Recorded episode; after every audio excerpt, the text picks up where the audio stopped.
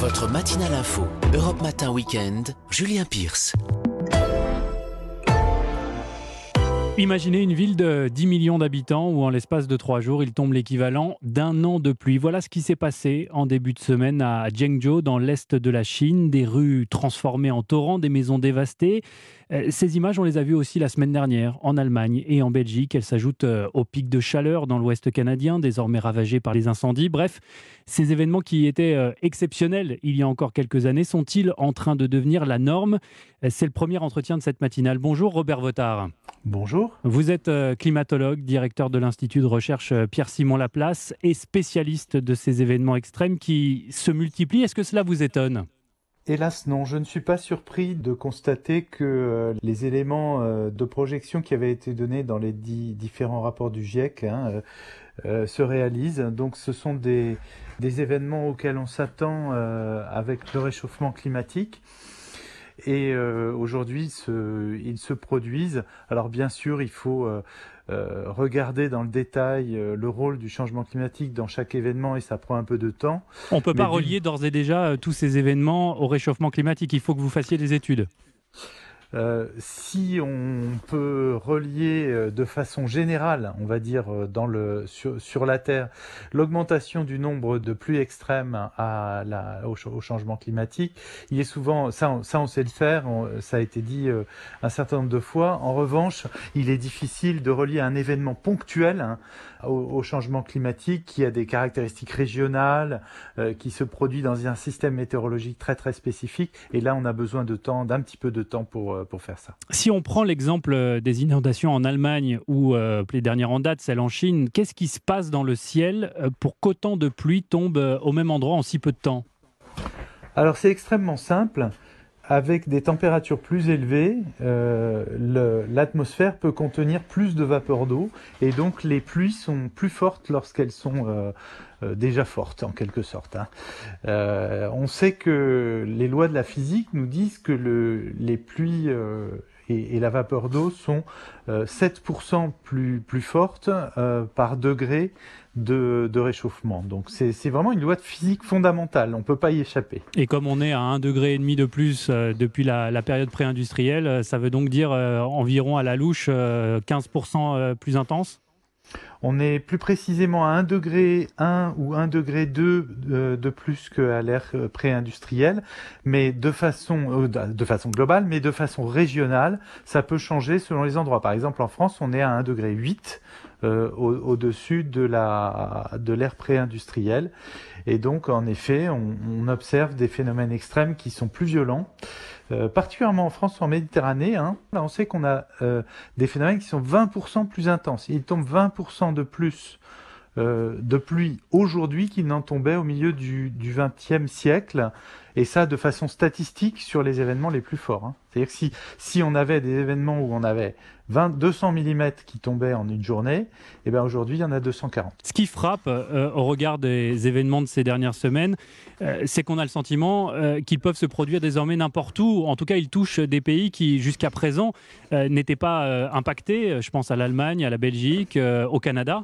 Alors, si l'Allemagne est impactée régulièrement comme la France par des, pluies extrêmes, mais là, on est face à un phénomène record. Euh, on est, on est euh, au-dessus des, des, pluies déjà, euh, déjà reçues dans, dans l'historique connu, hein, c'est-à-dire les, les 50 dernières années à peu près.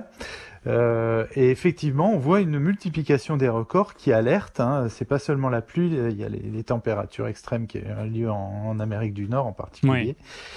Euh, et effectivement, là, on est face à des, nouveaux phénomènes sur lesquels la science euh, euh, d'une part, euh, avait déjà alerté, mais d'autre part, euh, là, on est en train d'essayer de comprendre les détails de tout ce qui se passe. On se souvient effectivement des 49,5 degrés enregistrés le mois dernier dans la région de Vancouver au Canada.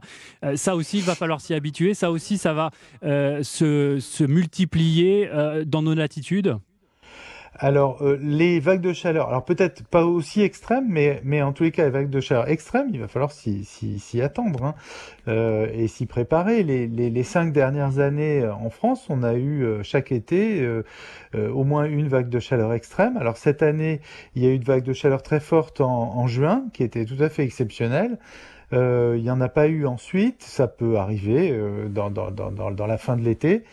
Et on est préparé alors, on est, pas, on est préparé généralement à ce qu'on a connu. Euh, c'est-à-dire les plus fortes vagues de chaleur de 2003-2019. En revanche, on n'est euh, pas préparé à une vague de chaleur qui dépasserait les records de 5 degrés comme ça a pu être le cas en Amérique du Nord. Hein. Imaginons par exemple que demain il fasse 45 euh, degrés au plus fort sur une large partie du pays et ce pendant une semaine. Quel phénomène pourrait se produire qu'on n'a jamais connu jusqu'ici? Eh bien, malheureusement, on est dans un territoire inconnu, c'est-à-dire que euh, on n'a pas de, schéma qui nous permette de, de, dire exactement ce qui pourrait se produire. En revanche, on sait ce qui s'est déjà produit dans ce genre de situation en moins fort, euh, c'est-à-dire une crise sanitaire, euh, mais aussi des ruptures dans les euh, dans les réseaux électriques, etc. Hmm. Euh, donc avec des potentialités de de, de, de, rupture de communication, etc. Donc c'est des crises majeures hein, si ça arrivait. Tout ça est extrêmement inquiétant, extrêmement angoissant et parallèlement, on vient d'adopter, en tout cas le Parlement vient d'adopter la loi climat en début de semaine. Le gouvernement parle d'un tournant écologique quand les ONG environnementales, elles, dénoncent le manque d'ambition de ce texte. Est-ce qu'on est à la hauteur de l'enjeu, Robert Votard? Euh, il, euh, il, est rare que je prenne position, mais je pense que dans cette loi, on n'est pas à la hauteur des enjeux. Euh, très clairement, c'est une loi très timorée, elle, elle essaye de, de, de, de, faire avancer les choses, très clairement, elle est dans le compromis, mais le, le, On n'a plus le temps pour le compromis? On n'a plus le temps? Écoutez, les, probabilités d'événements comme on a eu en, en 2019, en 5 à 10 ans, elles doublent.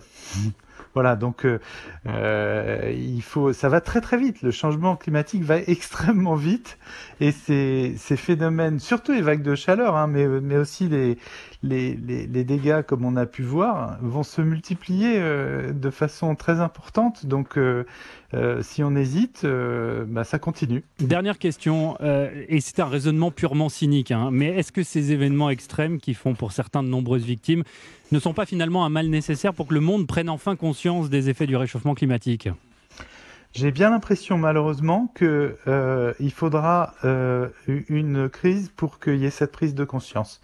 C'est c'est comme vous le dites totalement cynique, mais euh, malheureusement euh, on en est là. J'ai du mal à voilà aujourd'hui à, à voir comment ça peut être autrement. Merci beaucoup Robert Votard d'avoir été euh, avec nous ce matin sur Europe 1. Je rappelle que vous êtes climatologue, spécialiste de ces événements extrêmes et directeur de l'Institut de recherche euh, Pierre-Simon Laplace. Merci à vous. Merci.